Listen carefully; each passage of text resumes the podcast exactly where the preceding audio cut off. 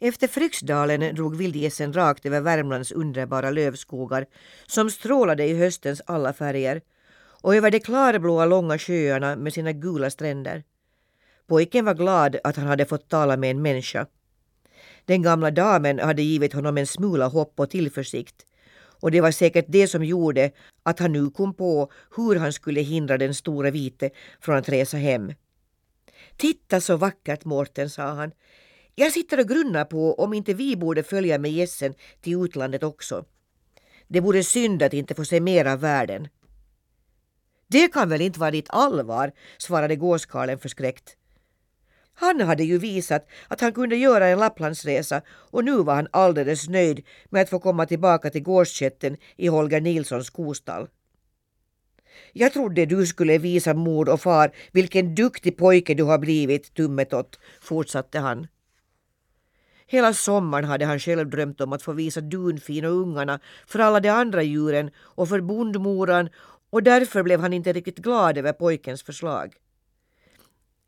Vildgässen strök nu fram över västra delen av Dalsland, där det var ännu grannare än i Värmland.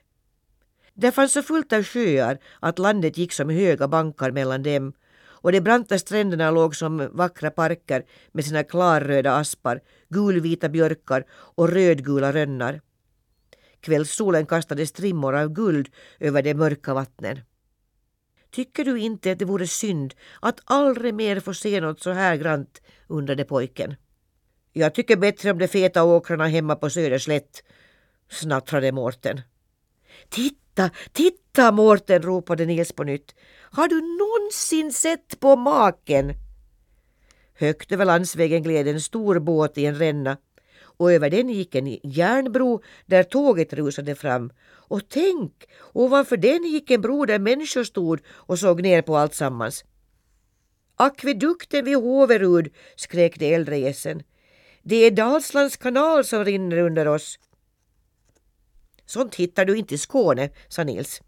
Nåja, svarade Mårten, om du nödvändigtvis vill fortsätta resan för att se mer konstigheter så får jag väl följa med dig. Det svaret trodde jag att jag skulle få, sa pojken, och det hördes på honom att han hade blivit kvitt ett stort bekymmer.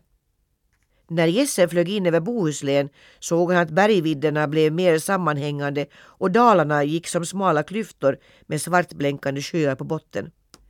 Pojken spanade mot den blanka strimma som var havet och som växte och blev bredare och bredare tills det låg där mjölkvitt och skiftande i rosenrött och himmelsblått framför dem. Den stora röda solen var just i färd med att dyka ner i vågorna. Pojken kände en stor frid och trygghet när han betraktade det fria oändliga havet och den milda aftonsolen.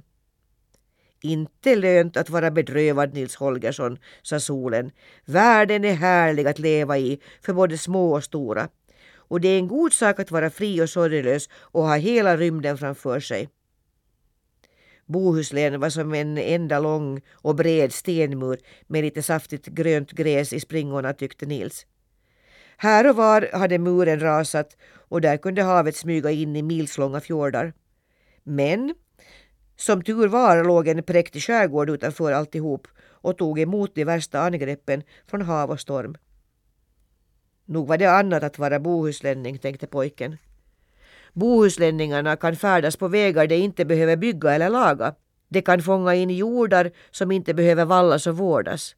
Och deras farkoster fraktas av dragare som varken behöver foder eller stallrum.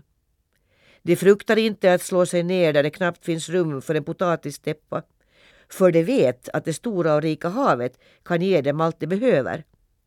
Men havet är också besvärligt att ha att göra med. Den som vill vinna något ur det måste vara mångkunnig och först och främst ha ett modigt hjärta och inte vara rädd för att varje dag våga livet i kamp mot havet. Nästa morgon, när vildgässen flög neråt kusten, var det ändå lugnt och stilla i de små fiskelägena med sina grant målade stugor. De bruna näten var upphängda på torkställena och blå och gröna båtar med beslagna segel låg och guppade i hamnarna. Rensbänkarna låg tomma, lotshusen var stängda och i kuststäderna var badhusen tillbommade för vintern. Men plötsligt störtade en måsvärm iväg söderut och skarvarna följde efter i tung flykt. Pojken såg delfiner glida genom havet som långa svarta spolar och en hop sälar hasade ner från ett skär och styrde mot söder det också. På fiskelägernas glatta stenhällar sprang nu folk om varandra. Fiskebåtarna gjordes redo. Snart var sunden fyllda av bruna och grå segel. Vad står på? Vad står på? Frågade unggässen och en alfågel svarade i förbifarten. Sillen har kommit till Marstrand! Sillen har kommit till Marstrand! Vildgässen nådde den breda fjorden just som sillstimmen rusade in västerifrån. Där vattnet krusade sig och mörknade visste folket i båtarna att sillen hade stannat och där lade ut sina långa vadar i en rundel. Sedan snörpte det ihop dem i botten så att sillen kom att ligga som i en enorm säck. Den drogs och snörptes ihop tills den glittrande fångsten kunde hovas upp ur havet. Männen stod till knäna i sill. Det blänkte av fiskfjäll från sydvästen till randen av den gula oljerocken. Människorna på land var som yra av allt detta silver som östes upp ur vågorna. Vildgässen for runt flera gånger så Nils skulle få se allt sammans. Nu lade han märke till fler och fler fartyg nere på havet och alla såg ut att komma från eller fara till en bestämd ort. Där borta ser du Göteborg, ropade Akka. Och även om gässen flög högt kunde Nils se att detta var något till rik handelsstad. Så många glada röda tegeltak och ärggröna koppartak hade han då inte sett förut. Och genom de gröna parkerna zigzackade blå kanaler som ledde ut till den vida hamnen vid Göta älvens mynning. Där låg hundratals skepp längs kilometerlånga kajer. Snart skulle det ut på alla världens hav till utlandet, precis som Nils Holgersson.